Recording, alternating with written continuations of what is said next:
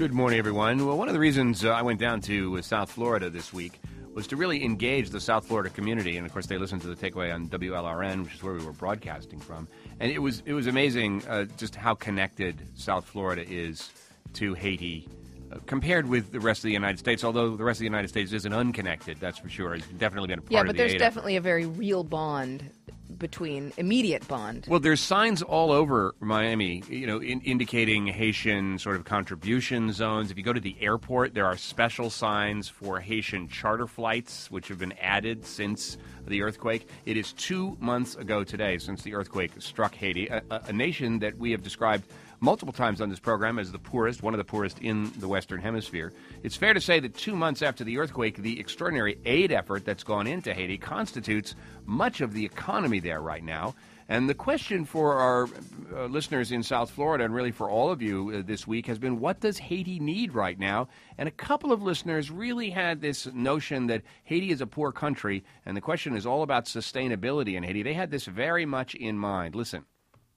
My name is Paula Tantaloi. I think what Haiti needs right now is jobs, and the best way to do it, we need to go back to our roots, which is agricultural, which one can feed our own people. Until we start feeding our own people, we're still going to have a lot of problems.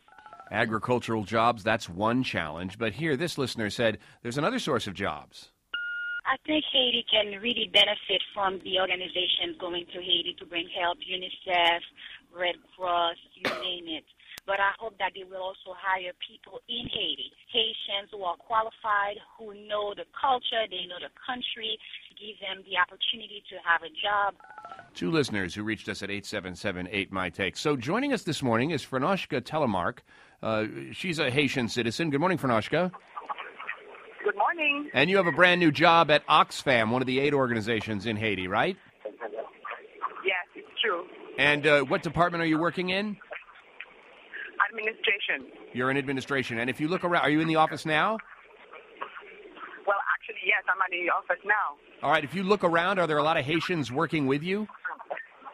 Yes, they are. It's 7 a.m. and everybody's actually booking to their jobs and their work and everything. And is there a perception among Haitians that uh, the aid organizations need to hire more locally? Well, actually, I'm not aware of that info because I haven't looked for myself, but I know that everybody who wants to apply for a job in NGO or so, can they can do that, and it's open. It's open. And how long do you expect to have your job with Ox- Oxfam?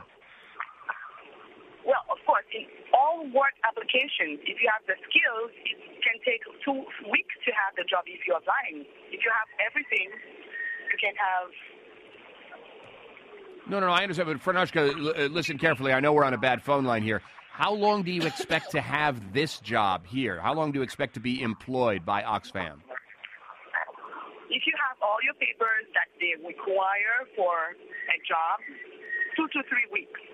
Right, that's uh, how long it takes to get hired. Franoshka Telemarqe is a Haitian national who's uh, brand newly hired to Oxfam. She didn't quite understand my question there, but Melody Munz, who, who joined us a moment ago, environmental health coordinator for the International Rescue Committee in Haiti. Melody, how long can someone like Franoshka expect to have a job, do you think? Well, for qualified people and people who show progress and basically people who are committed to the project, they will stay with us as long as we are here, which that is also, that's donor dependent and project dependent. So we could be here anywhere from a year to three, even longer years. And uh, typically, do aid agency jobs, NGO jobs, translate into the broader economy in Haiti, or would it be better to invest in agricultural work and agricultural workers, uh, as one of our listeners suggested? Well, uh, not to not to uh, diminish the need for agricultural impact or input, but I think that the NGO work and or the NGOs working here, we actually draw from already technically trained people, people with university degrees in sociology, engineering, nurses, medicine, lawyers, uh, people with trades, and we build on those skills. Our teams are comprised entirely of uh, Haitian nationals. And so we identify needs and projects. We work with the team to identify how we're going to solve them, and then they go and implement the program. So I think that they're learning some basic project management. They're getting some confidence in actually making things happen. So I, I believe that uh, all of the aid agencies and International Rescue Committee in particular, uh, we are working really hard to build the capacity of the national staff. No, it no, makes I- our programs more effective, and it also leaves something behind. And certainly, I don't mean to sound uh, critical, but I think uh, Melody Munz, uh, who's with the International Rescue Committee in Haiti, who, who claims that uh, uh, virtually all of her staff is uh, Haitian nationals, you know, the issue is really troublesome for Haiti, which depends so much on international aid. Franoshka Telemarqe, uh, down there at Oxfam, can you hear me? Yes, I can hear you. Okay, so uh, let me ask you this question: Do Haitians worry that when the aid effort is finished, that the jobs are going to go away as well? No, not at all. So, so where do the jobs go? Where can you work if Oxfam decides that things are going pretty well in Haiti right now? Okay. Um, actually, I have one of my colleagues from administration, and she has more um, infos about that. Oh, can I talk to her? Yes, of course. All right. Good uh, morning. hi, hi. What's your name, ma'am? My name is Sandra Guerrier. I'm the HR manager for the national for, for Haiti.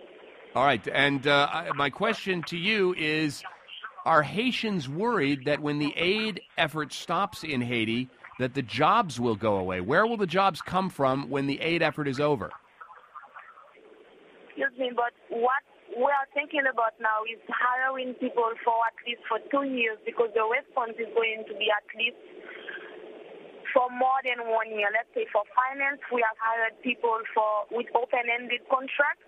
Where we are working in emergency, like on the field with shelter and everything, we are hiring people for six months with possibility of extension. There's no no, no need for them to worry about uh, All right. not being Well, thanks so much. Two workers, the voices of two workers at Oxfam, talking about uh, hiring for uh, uh, positions that are really going to be uh, uh, uh, uh, current for two years or more. Melody Munz also joined us. She's environmental health coordinator for the International Rescue Committee in Haiti. So, uh, good news, bad news story. Good news is these jobs are going to last for a long time, but it only underscores the severity of the earthquake. It, it does, but I heard six months to two years. Is that what you heard? That's right.